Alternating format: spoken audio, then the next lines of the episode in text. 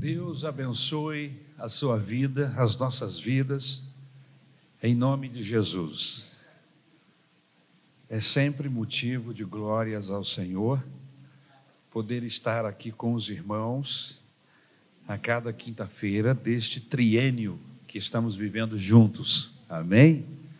E eu louvo ao Senhor Jesus pelas vitórias alcançadas. E louvo ao Senhor Jesus também, porque eu estou doido para terminar esse, essas mensagens dentro do livro do Apocalipse. Quero pregar outra coisa. Mas eu tenho boas notícias para você. Hoje é a, prática, a penúltima mensagem dentro do livro do Apocalipse. E eu vou explicar por quê. Penúltima, hoje a última será na outra semana que nós vamos falar sobre o milênio. E aí, plá, acaba. Em nome de Jesus. Amém?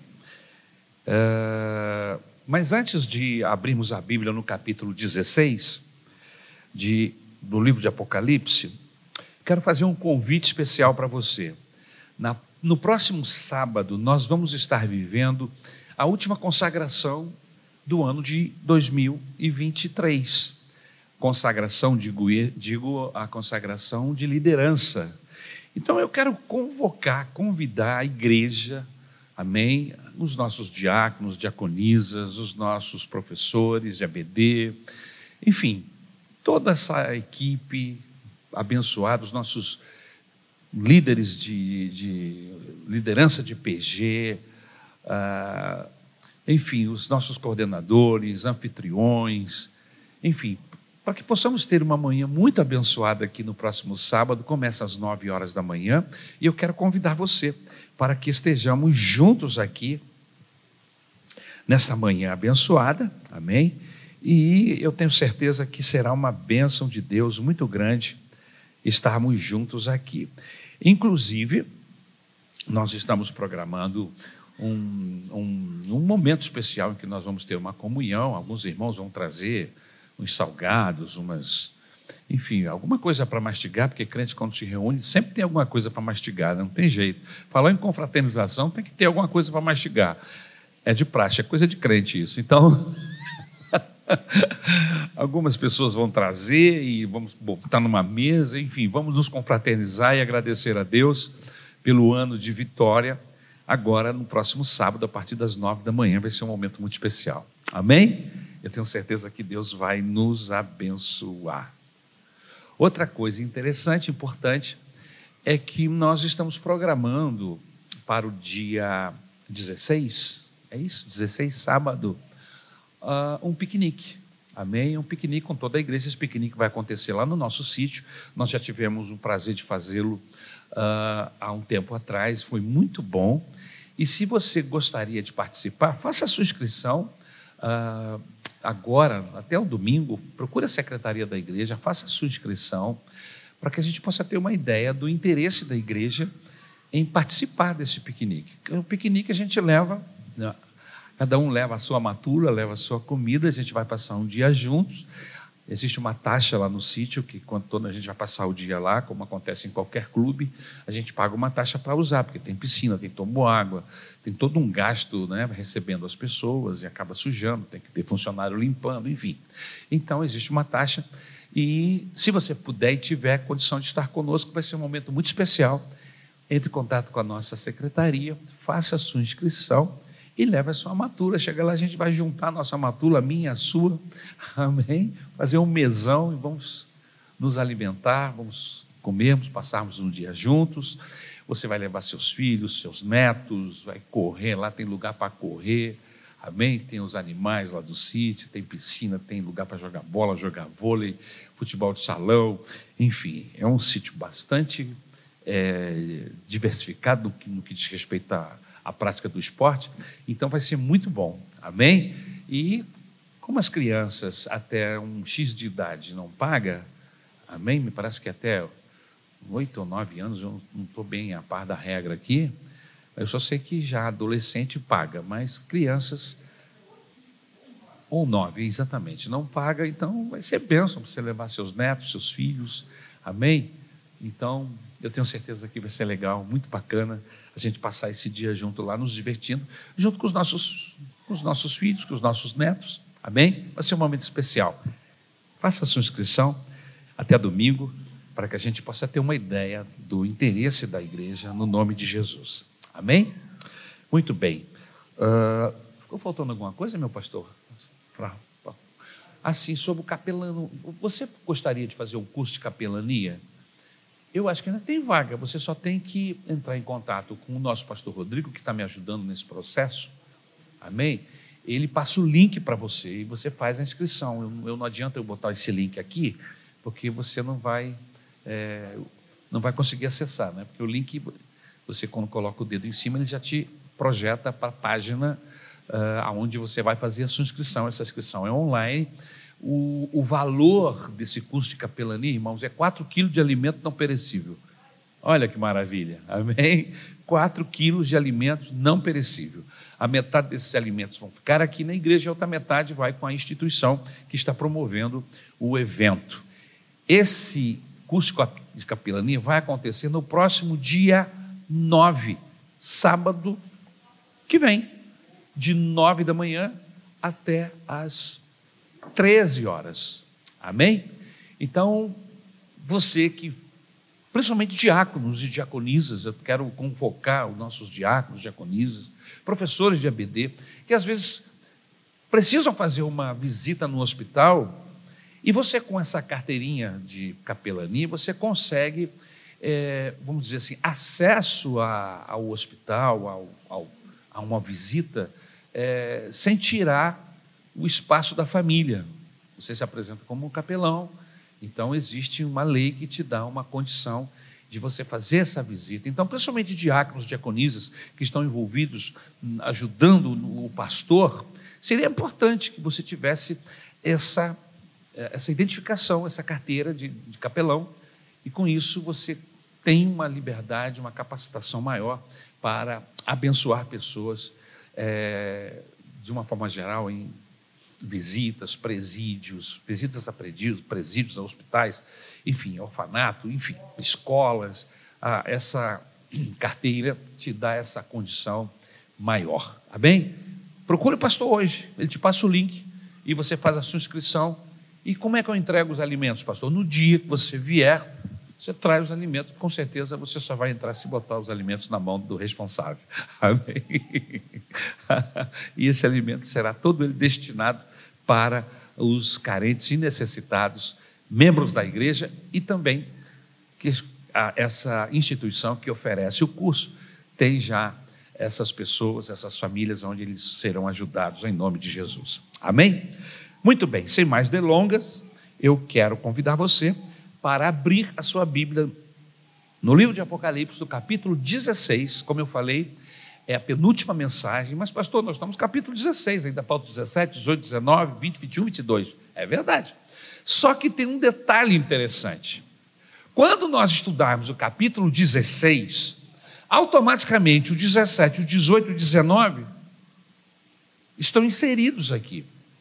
Porque o capítulo 16 desencadeia o processo da o grande dia da ira do Senhor.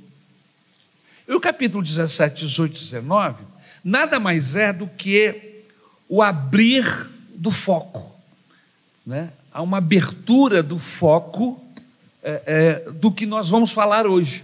Então, nós vamos, tudo que nós trabalharmos hoje no capítulo 16, o 17, o 18 e o 19, é a mesma coisa só que com um foco um pouco mais aberto. Amém?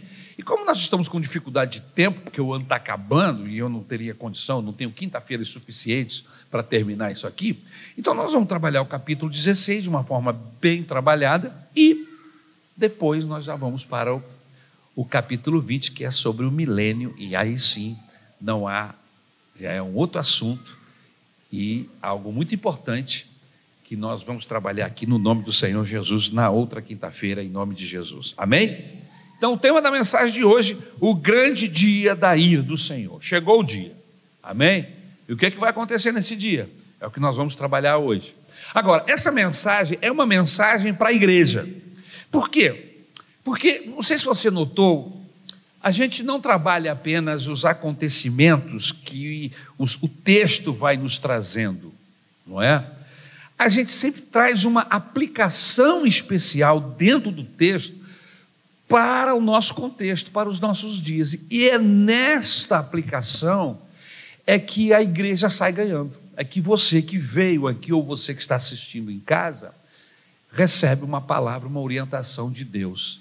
Então, Preste atenção no que nós vamos trabalhar hoje, mas fique atento quando nós fecharmos o, o texto e entrarmos para uma aplicação dentro do capítulo 16. O que eu posso levar para casa, amém? Como verdade básica, como um aprendizado de tudo que nós percebemos aqui no capítulo 16 do livro de Apocalipse. Amém? Vamos para frente? Vamos ler então? Capítulo 16, Apocalipse. O texto bíblico diz assim: eu vou ler na Nova Almeida. Amém? Ouvi uma voz forte que vinha do santuário, dizendo aos sete anjos: Vão e derramem sobre a terra as sete taças da ira de Deus. O primeiro anjo foi e derramou a sua taça sobre a terra. E apareceram úlceras malignas e dolorosas nas pessoas que tinham a marca da besta e que adoravam a sua imagem. O segundo anjo derramou a sua taça no mar, e o mar se transformou em sangue como o de um morto, e morreu todo ser vivo que havia no mar. O terceiro anjo derramou a sua taça nos rios e nas fontes de água, e eles se transformaram em sangue. Então ouvi o anjo das águas dizendo: Tu és justo, tu que és e que eras o santo, pois julgaste estas coisas, porque derramaram sangue de santos e de profetas, também lhes deste sangue para beber. E o que merece, é o que merecem, diz o texto. Ouvi uma voz do altar que dizia: Certamente o Senhor Deus Todo-Poderoso, verdadeiros e justos são os teus juízos. O quarto anjo derramou a sua taça sobre o sol e lhe foi dado queimar a humanidade com fogo. As pessoas se queimaram com um intenso calor e blasfemaram contra o nome de Deus que tem autoridade sobre esses flagelos. Porém, não se arrependeram para darem glória a Deus. O quinto anjo derramou a sua taça sobre o trono da besta. O reino da besta ficou em trevas e as pessoas mordiam a língua por causa da dor que sentiam.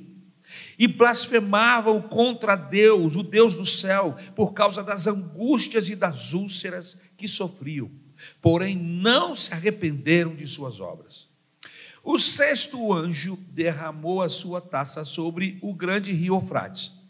As águas do rio secaram para que se preparasse o caminho dos reis que vem do Oriente então, vi sair da boca do dragão, da boca da besta e da boca do falso profeta três espíritos imundos, semelhantes a rãs.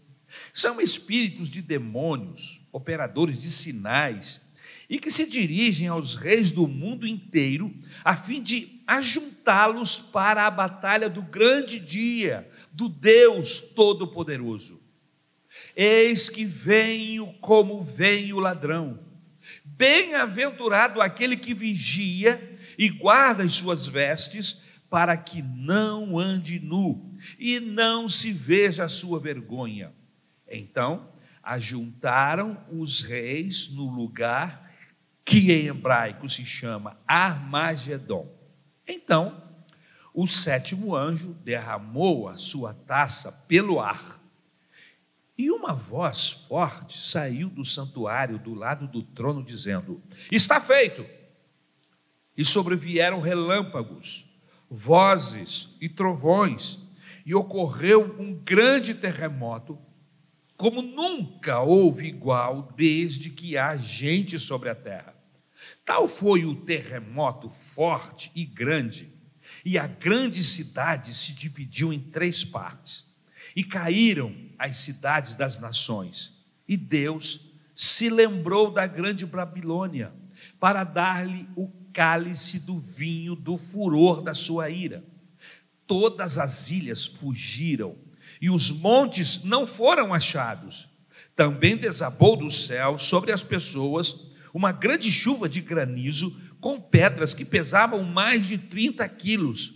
E por causa do, frage... por causa do flagelo da chuva de pedras, as pessoas blasfemaram contra Deus, porque esse flagelo do granizo era terrível.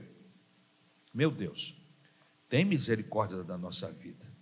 Nos ajuda, meu Salvador, a entender esse texto, a trazer luz e aplicá-lo ao nosso contexto. Senhor, nos guarda.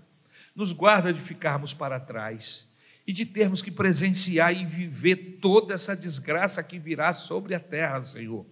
Guarda-nos, entregamos a nossa vida em tuas mãos, te pedimos, segura na nossa mão, Senhor, para que possamos experimentar o melhor de todos os dias que esse planeta já viveu. O grande dia do arrebatamento, o dia em que nós, a igreja, nos encontraremos contigo nas nuvens. Te pedimos esta bênção sobre nós, em nome de Jesus.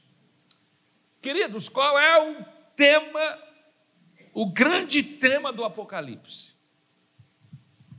Vamos recapitular.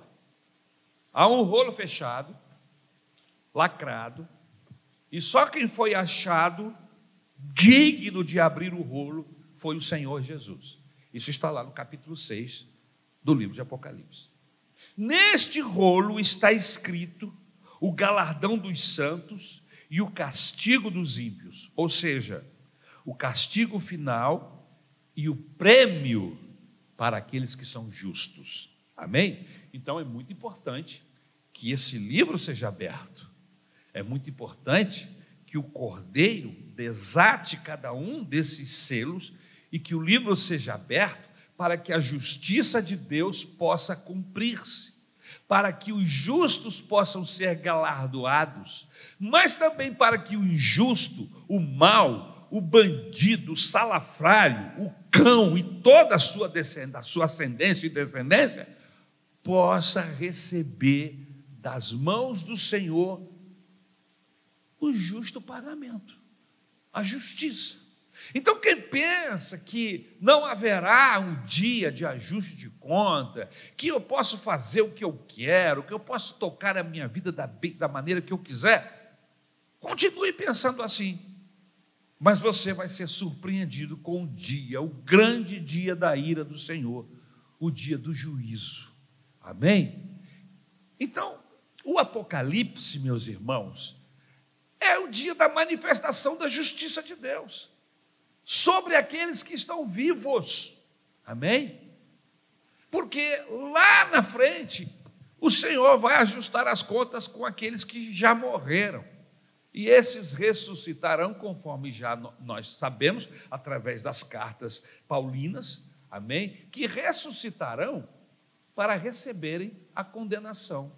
O texto bíblico diz que uns ressuscitarão para a glória eterna, para receberem a recompensa do Senhor, o galardão, a coroa. Amém? Mas outros ressuscitarão dos mortos para receberem a condenação, o veredito.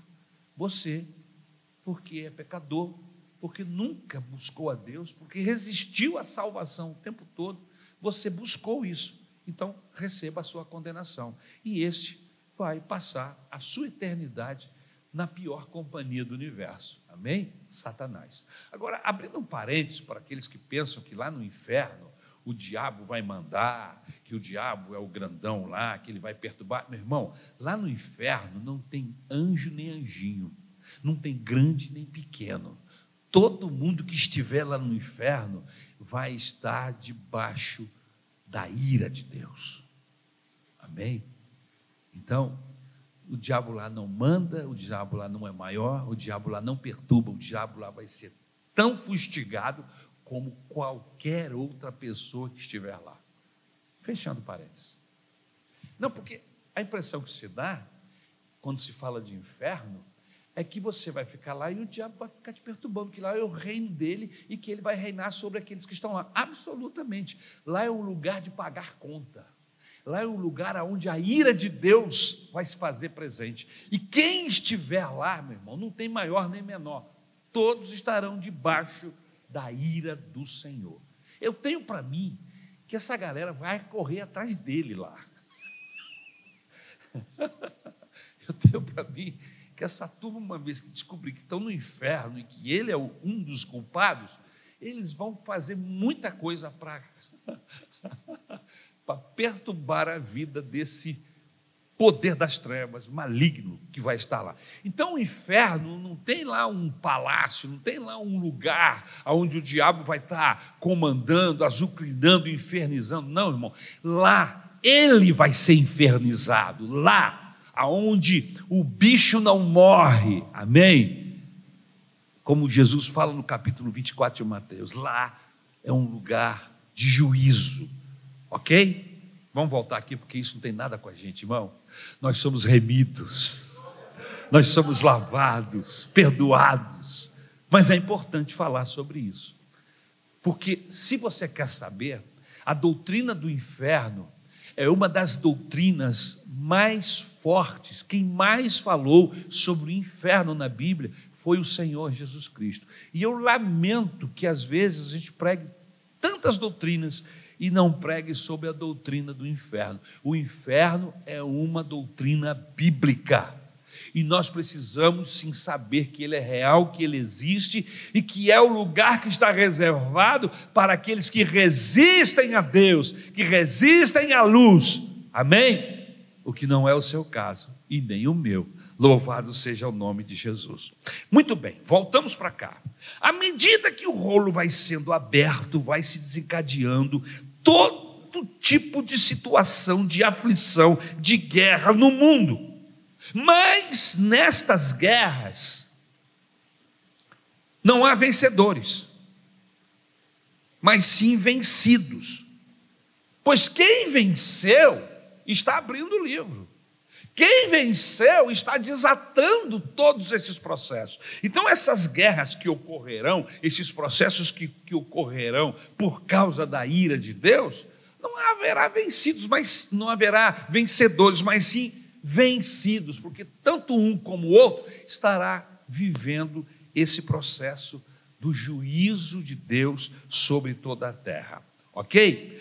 Esta guerra nos mostra essas guerras que haverão, esses processos no livro de Apocalipse, nos mostra que Deus está no controle.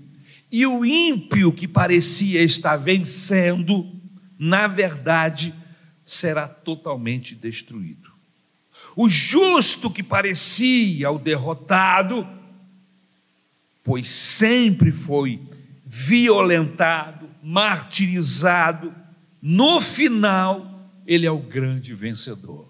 Amém? Então, o livro do Apocalipse nos mostra isso. Então, este, meus queridos, é o grande tema do livro do Apocalipse. E o capítulo de número 16 trata justamente desse dia do ajuste de conta com Deus. Então, como eu já disse, do capítulo 17, 18 e o 19, na verdade, o capítulo 17 e 18 é a continuação. Amém? Mas de que forma? É um detalhamento do que nós vamos falar hoje. Por isso que eu vou aproveitar e pular logo para o capítulo 20, ok? Quando terminarmos o capítulo de número 16, porque nós estaríamos meio que falando a mesma coisa, só que de uma forma mais aberta. É como se nós trocássemos o foco da, da, da, da, da lente dos olhos, não é? E aí a gente abrisse o foco e aí começa a ver mais detalhes. Então, o capítulo 17 e o capítulo 18 é a continuação do capítulo de número 16, mas de uma forma detalhada. Na verdade, depois do capítulo 16, teríamos de passar direto para o capítulo 19, pois só a partir daí é que a história continua. Amém? Então, o capítulo 16, irmãos, trata-se do castigo final do ímpio, e esse castigo é descrito simbolicamente pelo derramar da ira de Deus. Agora, uma coisa muito importante que nós devemos ver aqui esta noite. Não se pode confundir a ira de Deus com a ira de homens no trânsito, com a ira de uma pessoa qualquer em casa.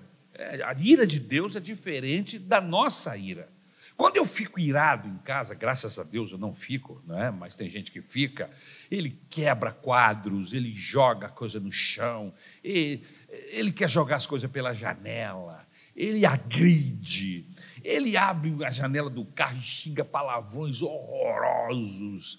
É, que mais? Me ajuda aí. É, quando você vê um homem irado, ele está insano, uma mulher insana, irada. Você imagina encontrar uma mulher irada dessa no, no shopping? O que, é que você imagina que ela vai fazer? Eu soube outro dia de um dirigente de futebol que ficou tão irado com, com a outra pessoa que estava lhe chamando, só que ele foi lá e mordeu a virilha da pessoa. E estava acontecendo.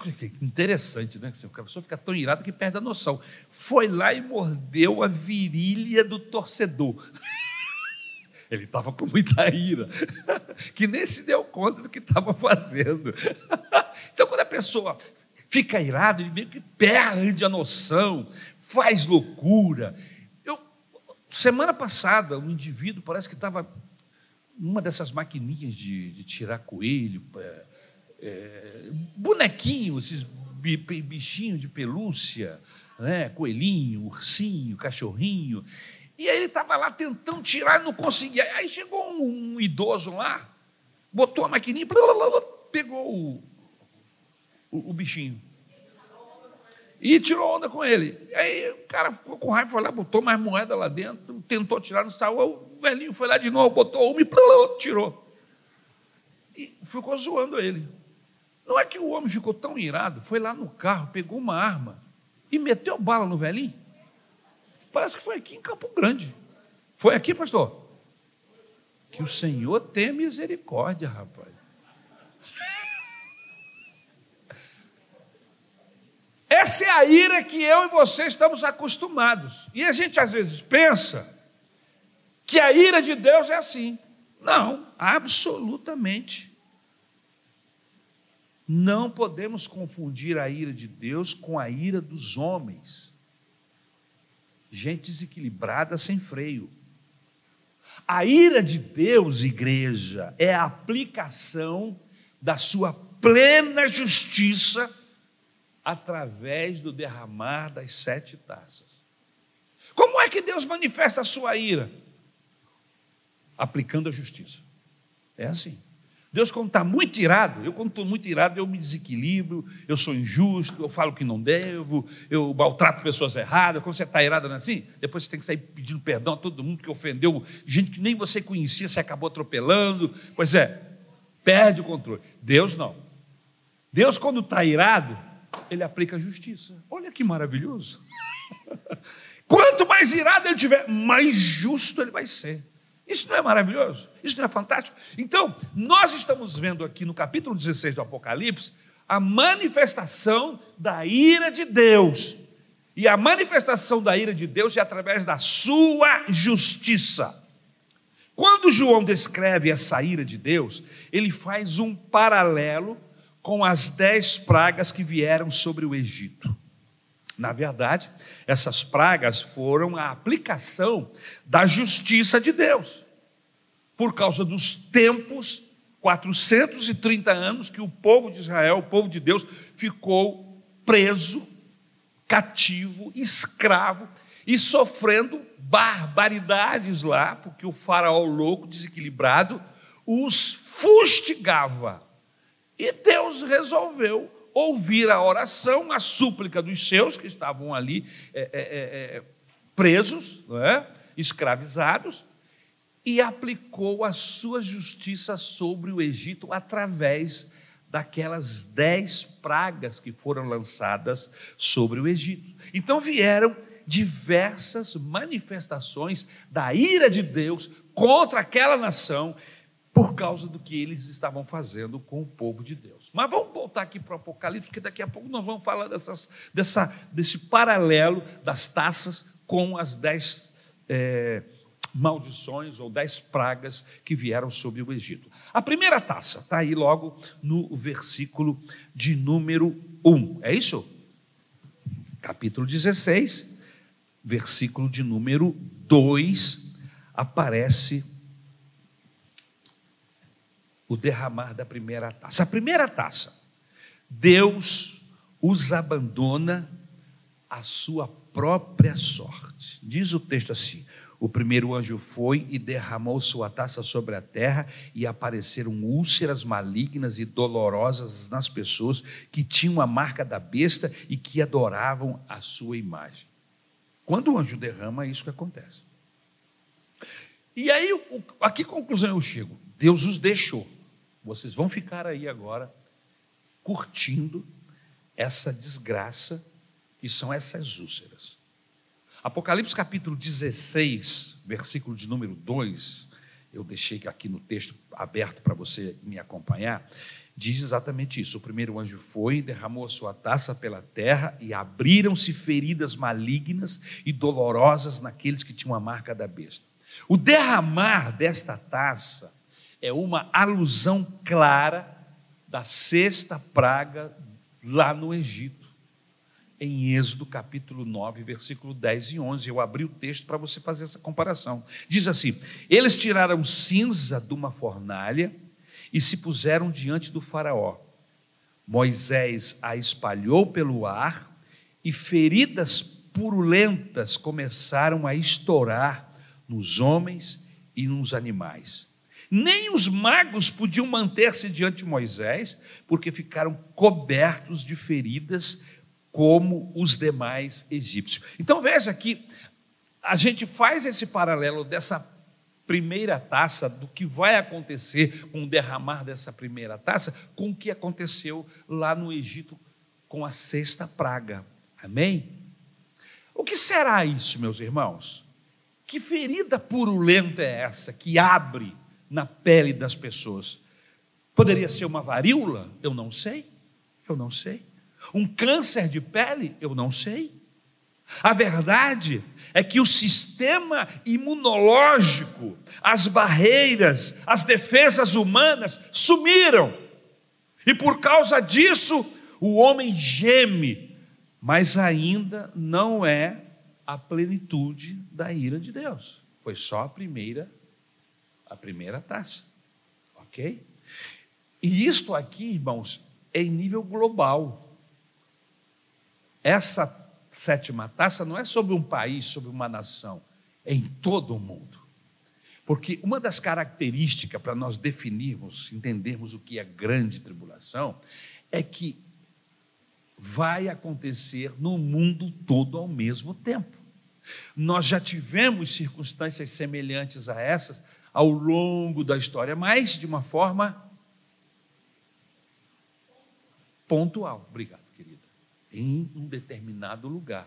É uma guerra aqui, é uma guerra ali. Mas na grande tribulação, a característica da grande tribulação é que tudo acontece ao mesmo tempo, no mesmo horário, as mesmas pragas ocorrendo no mundo todo. Todo mundo, não tem ninguém que possa escapar. Ok? Segunda taça versículo 16, capítulo 16, versículo 3. O segundo anjo derramou a sua taça no mar, e esse se transformou em sangue, como de como de um morto, e morreu toda a criatura que vivia no mar. Veja, meus queridos, que o processo criativo de Deus é revertido. O mar, e nós sabemos isso através da ciência, que a vida, toda a vida começa na água, começa no mar. Começou no mar não é verdade? Todo o protozoário, toda a vida que nós temos nos oceanos. Só que aqui, esse processo criativo de Deus é revertido. O derramar desta taça é um paralelo com a primeira praga lá no Egito. E qual foi a primeira praga lá no Egito? O rio Nilo tornou-se, suas águas tornaram-se como sangue. Aqui em muito maior escala, porque o rio Nilo é um rio. Nós estamos falando dos mares, dos oceanos. Né? Todos se transformarão em sangue, de forma que o texto nos informa que morreu toda criatura que vivia no mar. Vai morrer todo mundo. Ou todos os seres que habitam no mar, melhor dizendo. Amém? Então é um paralelo em maior escala do que aconteceu no Egito, vai acontecer com o derramar da segunda taça. É uma espécie de reversão da criação. Pois em Gênesis, no capítulo 1 versículo 21, como eu já falei, a vida vem da água, mas no Apocalipse a fonte de vida se transforma em fonte de morte. Amém? Vamos para frente? A terceira taça. A manifestação da justiça de Deus. Versículo 5 e o versículo de número 6. Então ouvi o anjo que tem autoridade sobre as águas dizer: Tu és justo, tu, ó santo, que és e que eras porque julgaste essas coisas. Pois eles derramaram o sangue dos teus santos e dos teus profetas, e tu lhes deste sangue para beber, como eles merecem.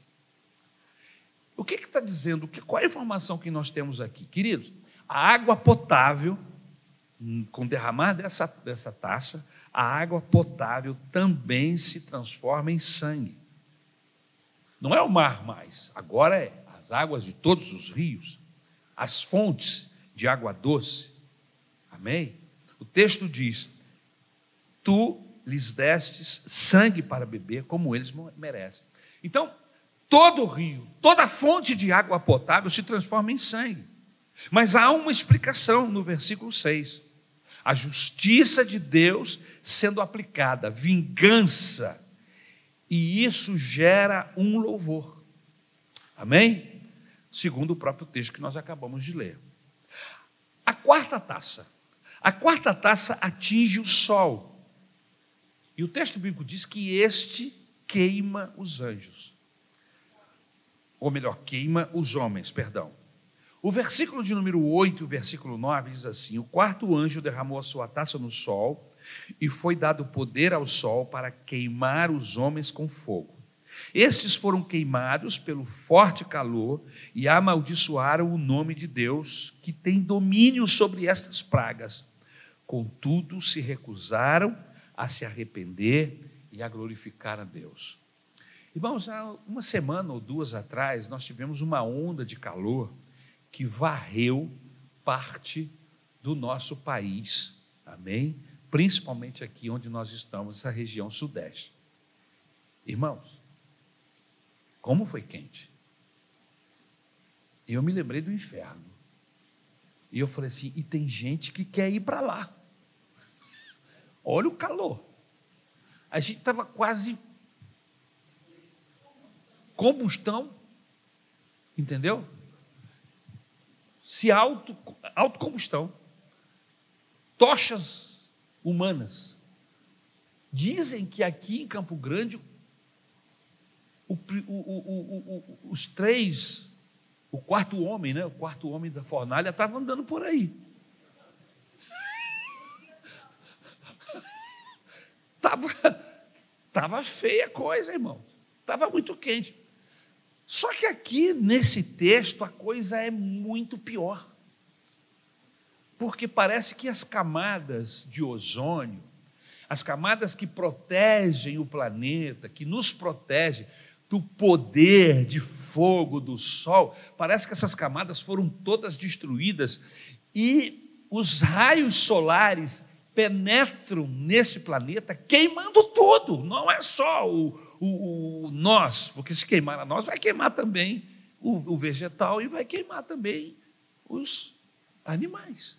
Então, meus irmãos, será algo que nós jamais tivemos notícia que viesse a acontecer na face da terra. Então, esse acontecimento é oposto do que aconteceu no Egito. Lá no Egito houve muitas trevas. Aqui no Apocalipse, muita luz. Um excesso de luz, um excesso de sol. Tanto excesso que vai queimar os adoradores da besta. Então Deus mostra um pouco, é como se Deus dissesse assim: vocês vão receber um pouquinho, só um pouquinho da minha luz.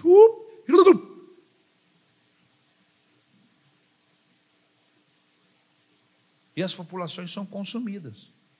E é importante que se saiba que nós só resistiremos à presença de Deus, à presença dessa luz, porque Deus, diz a Bíblia, é fogo consumidor. Nós só vamos resistir a esse fogo consumidor. E às vezes você pensa assim: puxa, puxa, Deus podia se manifestar para mim, como, como se manifestou para Moisés. Na verdade, a Bíblia diz que Deus mandou ele virar de costa e ele passou.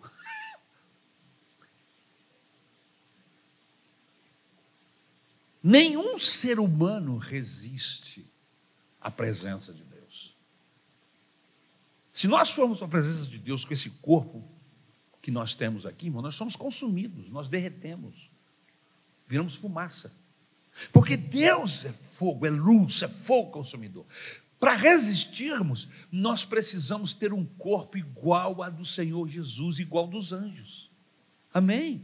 Por isso que todo aquele que pertence à igreja, esteja ele vivo ou já tenha morrido, no dia do arrebatamento, segundo Tessalonicenses capítulo 5, a Bíblia diz que vai acontecer um milagre. Nós, os mortos, ressuscitarão, nós, os vivos, seremos transformados, e os mortos também transformados, eles já ressuscitarão com um novo corpo, com um corpo semelhante ao de Jesus, e nós, os vivos, seremos transformados também, e juntos subiremos, do texto, para a presença do Senhor, aonde vamos poder gozar da presença dEle, porque com esse corpinho aqui, meu irmão, não dá não. Imagine um homem que viveu muito tempo em uma caverna, e quando ele sai de lá, ele terá que se vendar por algumas horas, quem sabe por alguns dias, para quê? Para proteger os seus olhos. Olhos estes que estão acostumados com as trevas. E se isso não acontecer, ele fica cego. Se ele sai de um lugar que ele está no escuro durante muitos dias, muitas semanas, e sai no sol, a retina queima. Ele perde visão.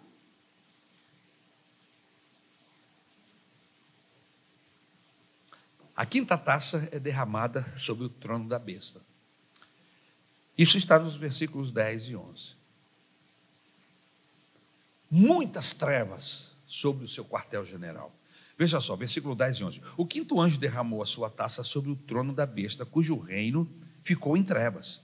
De tanta agonia, os homens mordiam a própria língua e blasfemavam contra o Deus do céu por causa das suas dores e das suas feridas. Contudo, recusaram-se a arrepender-se das obras que haviam praticado.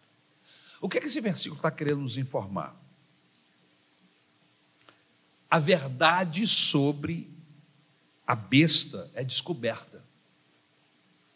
É o momento em que o Senhor tira a capa, ou tira o, a venda dos olhos da humanidade, e eles percebem que o iníquo, esse indivíduo, o anticristo que eles estão seguindo, nada mais é do que um demônio. Alguém totalmente guiado e orientado pelo demônio, e que o seu pai é o próprio Satanás, o dragão. E quando eles descobrem isso, vem trevas sobre toda a terra. Você tem pessoas que estão sendo enganadas por seitas pelo diabo? Você tem gente da sua família? Irmãos, nós precisamos orar para que Deus tire o véu e revele as trevas para eles. Se Deus revelar as trevas para essas pessoas, eles vão perceber que eles estão sendo enganados. E isso só acontece através do poder da oração, da pregação da palavra de Deus. Por isso, se você tem pessoas suas, amigos, Ore por essas pessoas, para que Deus possa tirar as, a venda de seus olhos, para que eles possam ver aonde eles estão metidos. É o que vai acontecer aqui com o derramar dessa taça. Amém? Então eles descobriram as trevas do reino do anticristo. E quando eles descobrem, mordem a língua de dor. Mas o interessante é que o texto diz que nem assim, mesmo descobrindo quem é que está por trás, manipulando, agindo, a Bíblia diz que eles não procuram Deus, mas blasfemam contra Ele. Então veja, irmãos, que há uma resistência gratuita em relação a Deus, em relação à luz. Não adianta, quanto mais manifestação de Deus, mais duros eles vão ficando, mais resistentes a Deus eles ficam. Assim como o sol, em relação à manteiga e em relação ao barro. O mesmo sol, a mesma ação. Endurece o barro e amolece a manteiga. O seu coração é feito de quê? De barro ou de manteiga? Porque se for de barro, quanto mais Deus se manifestar, mais duro fica. Mas se for de manteiga, quanto mais Deus se manifestar, mais mole, mais derretido, mais você o adora, mais você o louva. E quem promove isso, irmãos, é o Espírito Santo de Deus. É o Espírito Santo de Deus que promove essa transformação no nosso coração. Não é que eu nasci com um coração melhor e o outro com um coração pior. Não. É a ação do Espírito Santo de Deus que eu permito. Porque sou eu que permito. Você imagina, Jacó, Isaac teve dois filhos. Um chamado Jacó e outro chamado. Um, Deus rejeitou. E o outro, Deus aceitou. Será que Deus é injusto? Não. O problema é que o coração do Esaú já era resistente a Deus desde sempre. Mas nasceram dos mesmos pais foram criados com a mesma educação, orientados debaixo das mesmas, dos mesmos ensinos. Mas o que, que aconteceu? É que, apesar do Jacó ser bandido, quando Deus se manifestava para ele, ele se dobrava. Um ato de bandidagem terrível do Davi, no caso da Betseba. Mas quando Deus se manifestou, o que, que ele fez? Ele se rendeu, se arrependeu, chorou, se autocondenou. Na presença de Deus, disse: Eu sou culpado mesmo, é isso mesmo. E Deus teve misericórdia, por quê? Porque é um coração contrito, Deus não resiste. Mas, no caso do Esaú, Deus se manifesta e ele endurece. Deus se mostra e ele fecha a porta. E sou eu que faço isso. É você que faz isso. Não que o Espírito Santo não atue. Lógico que atua. Mas quando o Espírito Santo chega e bate na porta, em vez dele voltar a chave e abrir a tranca, ele vai dar a segunda volta na tranca. O Espírito Santo torna a bater, ele vai e bota um pauzão para não entrar lá. E bota martelo. Não, se, se ele mexer com a, com a coisa. Eu, e, e, quanto mais o Espírito Santo coloca, mais ele vai juntando móvel na porta. Por quê? Ele não quer que o Espírito Santo entre. E isso é uma decisão da pessoa. O Espírito Santo atua em todos, em todas as pessoas, mas alguns estou à porta e bato. Se alguém abrir a porta, eu entrarei, serei com ele e ele comigo. Quando ouve o bater da porta e descobre que é o Salvador, abram, abrem a porta, arrancam tudo dizendo, Senhor, porque eu preciso da tua graça mas outros reforçam a porta para não abrir. Você está entendendo? A mesma manifestação faz com que um feche e faz com que o outro abre, abra.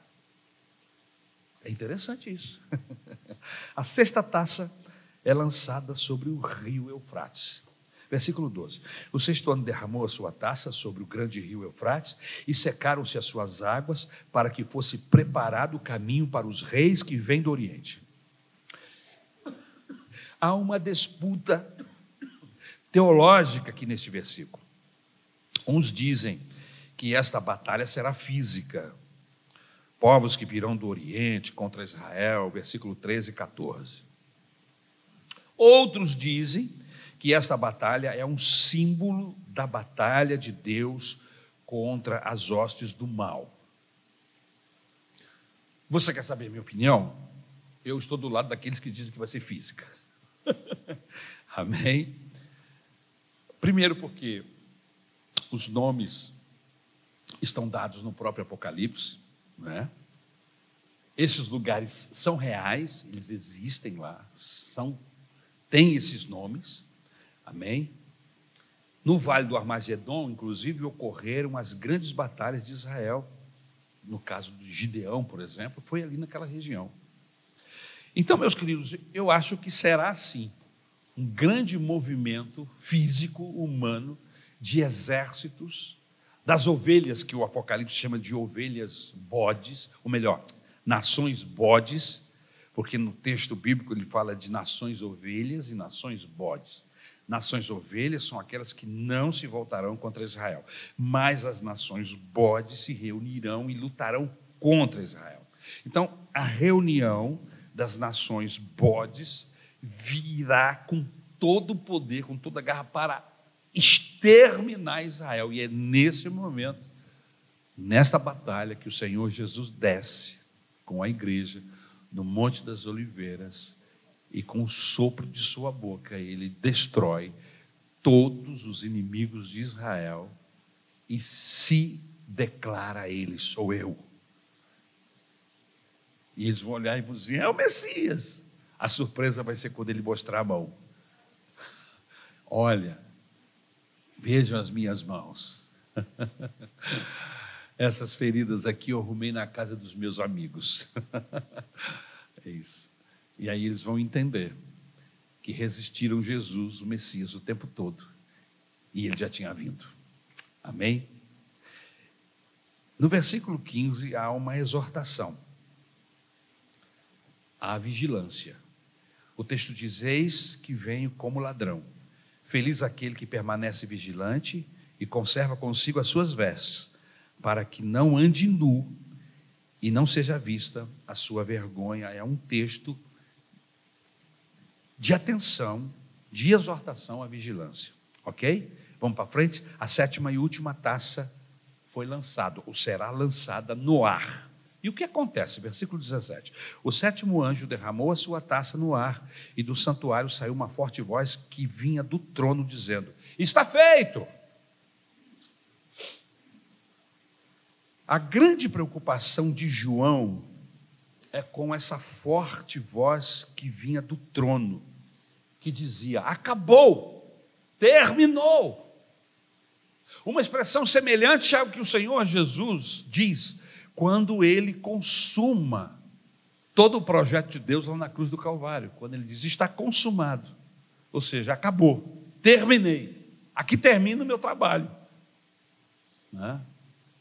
E em seguida acontece na cruz, que houve um terremoto lá na cruz, o texto bíblico diz que, inclusive, lá no cemitério, covas se abriram e tudo mais, por causa do terremoto que houve quando Jesus entrega o seu espírito, quando ele diz: está consumado.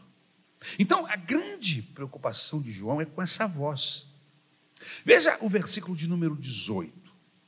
Houve então relâmpago, vozes, trovões e um forte terremoto. Nunca havia ocorrido um terremoto tão forte como esse, desde que o homem existe sobre a terra. Irmãos, é algo inédito. Que escala é essa?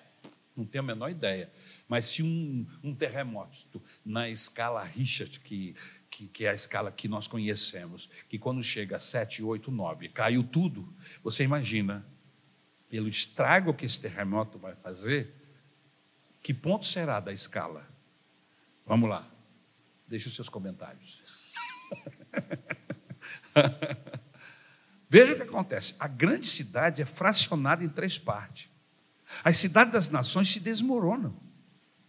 Deus, nesse momento, lembra-se da grande Babilônia, da grande Babilônia e lhe deu o cálice do vinho do furor da sua ira. Olha só o que acontece com o planeta. O terremoto é tão violento que as ilhas desaparecem, fugiram. Olha, meus irmãos, As montanhas desaparecem. Você imagina um terremoto nessa magnitude que você vai olhar e vai procurar o, o pão de açúcar e não vai achar? Que você vai procurar o Cristo e não tem? É como se de repente todo o planeta estivesse dentro de uma peneira e você faz assim e mexe com tudo e tudo aquilo que é alto fica no mesmo nível. Que, que nível de terremoto é esse na escala que nós conhecemos? Mas não é só isso. A coisa é feia, meus irmãos. As ilhas fogem, as montanhas desaparecem, e aí vem o, o derradeiro problema. Caíram sobre os homens, vindas do céu, enormes pedras de granizo de cerca de 35 quilos. Irmão, você sabe o que é uma pedra de 35 quilos? Capaz de ser o peso dessa caixa de som aqui. É possível que ele tenha 35 quilos. Você imagina uma pedra de 35 quilos caindo, mas não é uma, não. É uma chuva.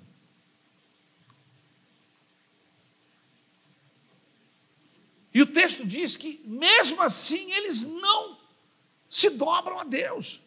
Eles blasfemam contra Deus por causa do granizo, pois a praga fora terrível.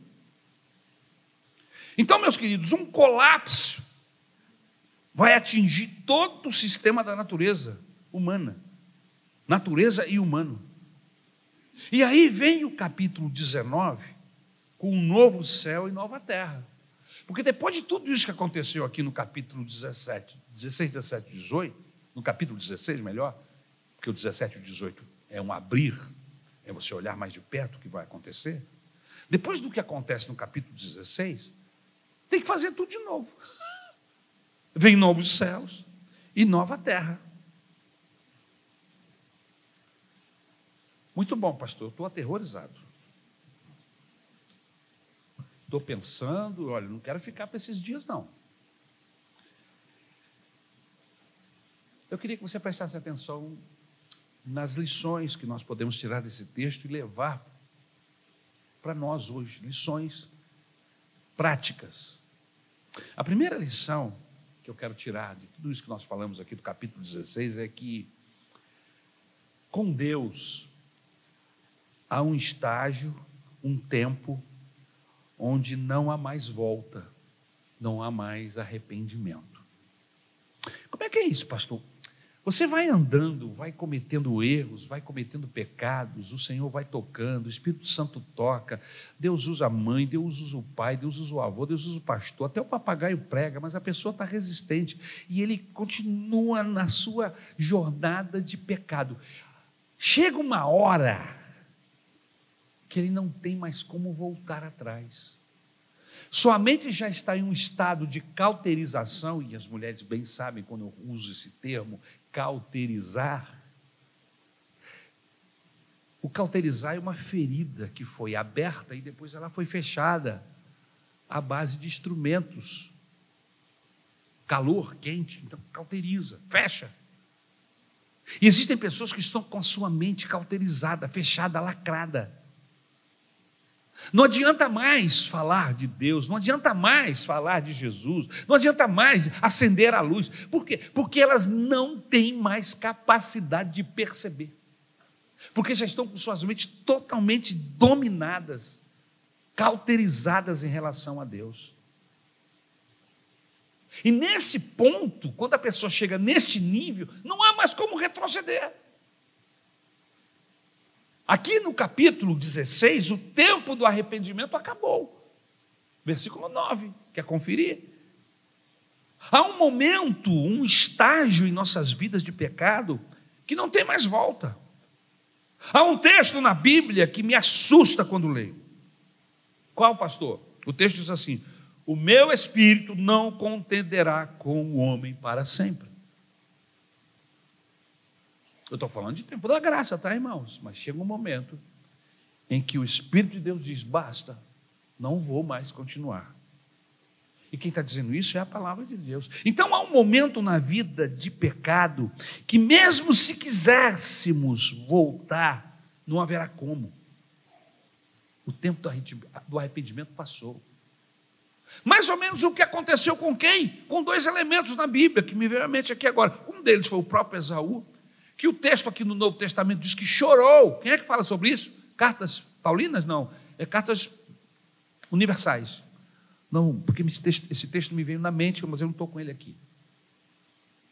Chorou, derramou lágrimas, buscando arrependimento. O, o Esaú, que trocou a bênção pelo prato de lentilha. E não encontrou. O outro indivíduo que aparece na minha mente aqui agora, que eu também não estou com texto, porque me veio agora, é o próprio Judas. Judas não encontra lugar para o arrependimento. Se o Judas se arrependesse, você acha que Jesus, que Deus não o perdoaria? Lógico que o perdoaria. Lógico. Jesus veio para a gente assim. Só que o Judas não encontra lugar, não há espaço no coração dele. Ele caminhou em um processo de malignidade em relação a Jesus tão grande que ele não consegue voltar, ele não consegue achar caminho de volta para Deus e morre na perdição. Então há um momento na vida de pecado que, mesmo se quiséssemos voltar, não haverá como, porque o tempo do arrependimento passou. João capítulo 5, versículo 16 diz assim: Há um pecado que é para a morte, e digo que por este não ore mais. Na carta aos Hebreus, capítulo 6, versículo de 1 a 6, diz que existem certos tipos de pecado que não há como arrepender-se. O texto diz assim: portanto, deixemos os ensinos elementares a respeito de Cristo e avancemos para a maturidade, sem lançar novamente o fundamento do arrependimento de atos que conduzem à morte, da fé em Deus, da instrução a respeito de batismo, da imposição de mãos, da ressurreição dos mortos e do juízo eterno. Assim faremos, se Deus o permitir. Ora, para aqueles que uma vez foram iluminados, provaram o dom celestial, tornaram-se participantes do Espírito Santo, experimentaram a bondade da palavra de Deus e os poderes da era que há de vir e caíram é impossível que sejam reconduzidos ao arrependimento, pois para si mesmos estão crucificando de novo o Filho de Deus, sujeitando-o à desonra pública. Não é que Deus não queira salvar, não é que o Espírito Santo não queira tocar, é que a própria pessoa está em um estágio de malignidade tão grande que ele mesmo não dá lugar, ele não quer, ele resiste até o final e, por sua vez, se torna condenável. Como eu falei, exemplo de Isaú, que vendeu seu direito de primogenitura e mesmo depois com lágrimas buscou e não alcançou. Em Lucas, capítulo de número 16, versículo 19 a 31, é outro texto interessante que se você quiser marcar, pode marcar. Fala-nos o quê? De um homem rico que convivia com Lázaro, leproso, e foi para o inferno. É uma história interessante. E esse texto não é uma parábola, tá, irmãos? Porque parábolas não se cita nomes. Isso aqui é algo verídico que o Senhor Jesus está citando, que só Ele, como Deus, Poderia saber. Então fala-nos de um homem rico que convivia com Lázaro, o leproso, e foi para o inferno. Esse texto, como falei, o Senhor Jesus cita. O Hades aqui, no texto do capítulo 16 de Lucas, é, é o inferno, tá, irmãos? A figura do inferno, melhor dizendo. Lugar de tormento. E de lá esse homem rico pede que Abraão mande Lázaro, o leproso, para que molhasse o dedo na água e colocasse na sua boca. Veja o desespero desse homem no texto. O desespero é tanto que ele perde a finesse. Porque ele está pedindo que o leproso molhe a mão ou os dedos lá na água e coloque na sua língua.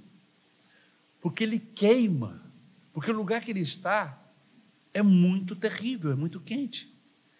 Este lugar no texto é o tipo do inferno. Ok? Muito bem. Esse homem, olha só que interessante, ele se torna o primeiro missionário no inferno. Por quê? Porque quando ele está lá, ele se preocupa com seus irmãos. Ele fala assim: por favor, eu não posso sair daqui, mas, mas manda Moisés Olha só que esse caso aconteceu lá na, na época de Moisés. Fala com Moisés, para Moisés ir pregar para eles.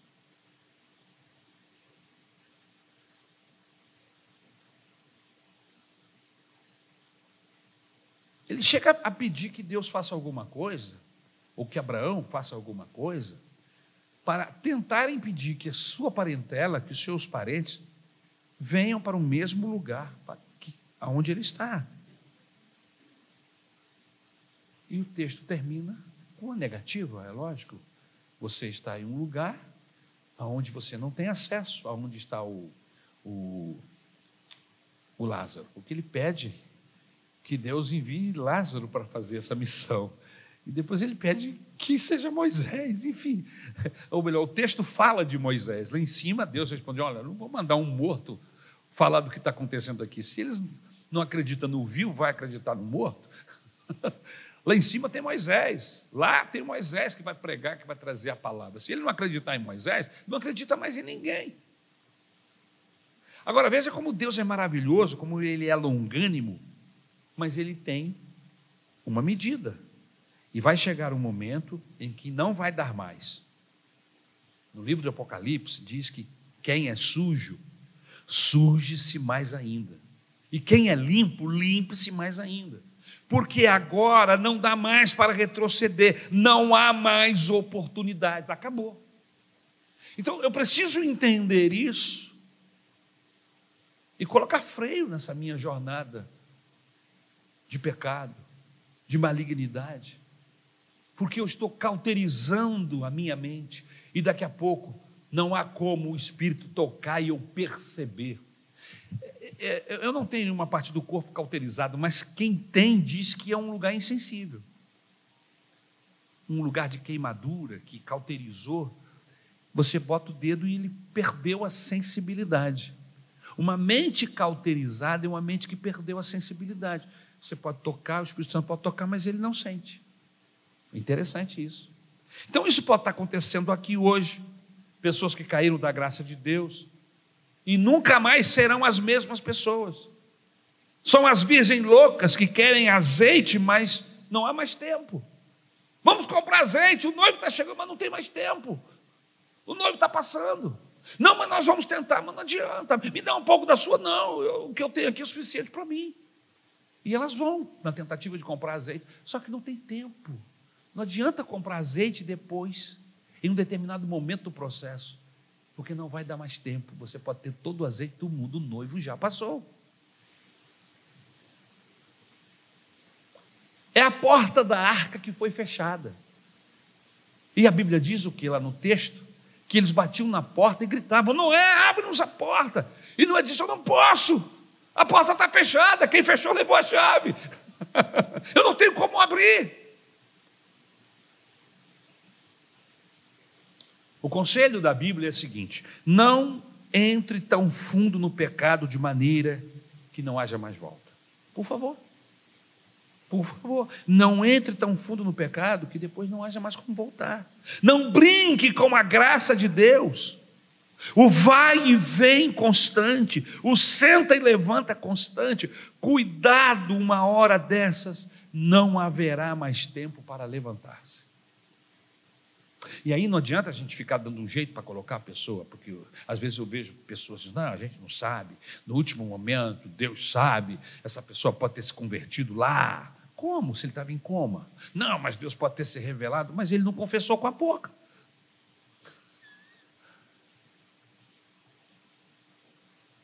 Porque o texto diz: se com a tua boca confessares ao Senhor e com teu coração creres que Deus o ressuscitou dos mortos, será salvo. Ele pode até crer, mas se ele não confessar, não completou o que a Bíblia diz. Então, eu, eu, eu fico apavorado com esses textos. Por quê? Porque eu queria dar um jeito, eu queria dar um jeito de botar gente minha no céu. Pessoas que eu gosto. Eu queria. Mas aí eu me lembro dos textos e disse, eu não tenho como. Eu não tenho como. Por isso que eu tenho que pregar o Evangelho para todas as pessoas indiscriminadamente para os amigos, para os inimigos, para todo mundo, para que todo mundo tenha a oportunidade que eu tive, que nós temos, de receber Jesus como nosso Salvador. A segunda lição, e eu começo a fechar. Há um ditado que diz: quando não vem pelo amor, vem pela dor. Eu já vi gente falando isso aqui na igreja. Esse ditado está errado, irmão. Esse ditado está errado e o Apocalipse nos prova isto no capítulo 16. Dá uma olhadinha lá no versículo 10 e 11. O quinto anjo derramou a sua taça sobre o trono da besta, cujo reino ficou em trevas. De tanta agonia, os homens mordiam a própria língua e blasfemaram contra o Deus do céu por causa das suas dores e das suas feridas. Contudo, recusaram-se a arrepender-se das obras que haviam praticado. Ora, se as pessoas não se arrependem pelo amor, nada as trará para Deus. Você precisa entender isso. Não é sofrimento. Esse texto aqui, esse povo está passando debaixo de um sofrimento terrível. E mesmo assim, não se converte ao Senhor. Então a gente precisa entender uma coisa: se as pessoas não se arrependerem pela manifestação do amor de Deus, nada as trará para Deus, nem a pior dor.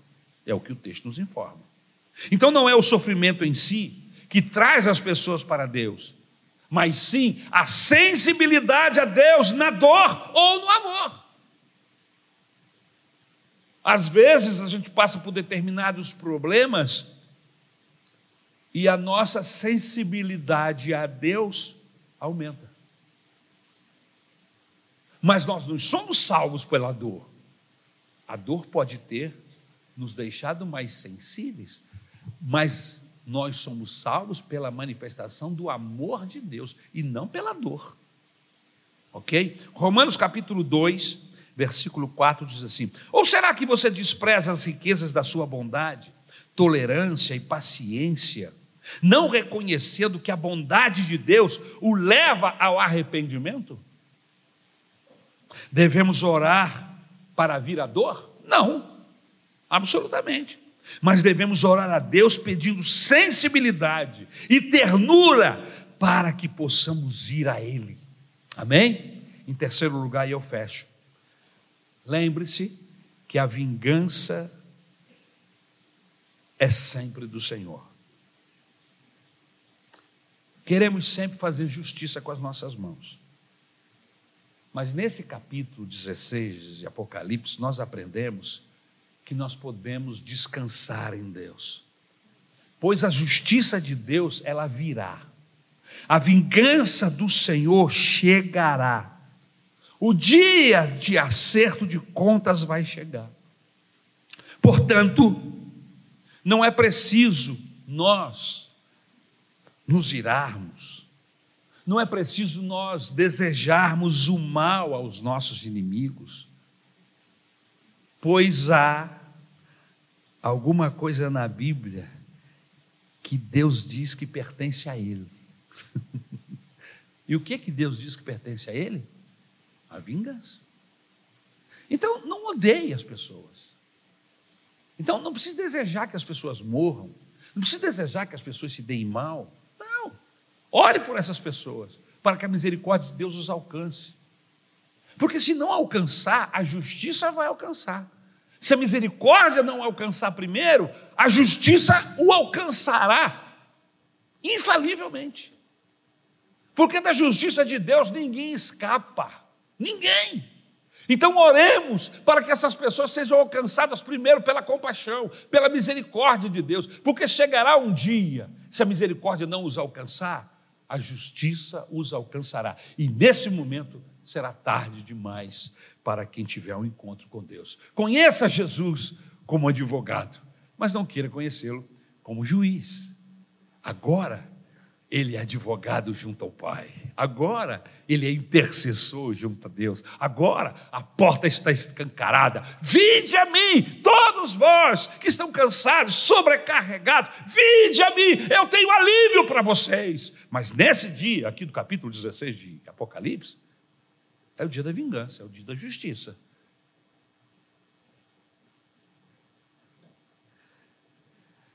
Portanto, não é preciso nos irarmos, desejarmos o mal aos nossos inimigos, pois a justiça pertence a Ele, a ira pertence a Ele. Por isto, não se meta nessa situação, não se meta como vingador, não seja vingador de nada, desde que Deus seja o seu vingador.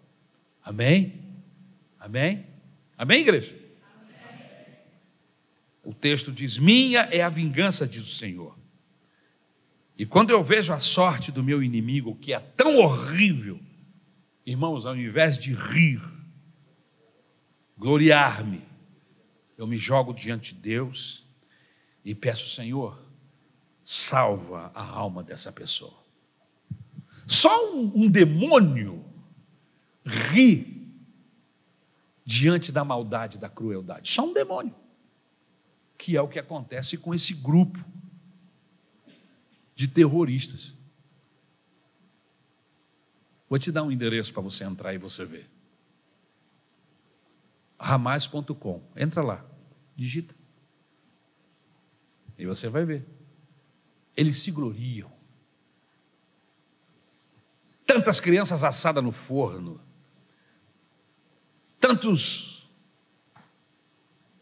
tantas mulheres espancadas e violentadas, eles vão mostrando. E eles falam isso com, com alegria. Eu não consigo entender como existem pessoas, inclusive líderes religiosos, que se posicionam do lado dessa, dessa raça e diz que eles estão defendendo terra. Eles perderam a humanidade, se tornaram demônios porque só demônio faz o que eles fazem e se vangloriam e riem.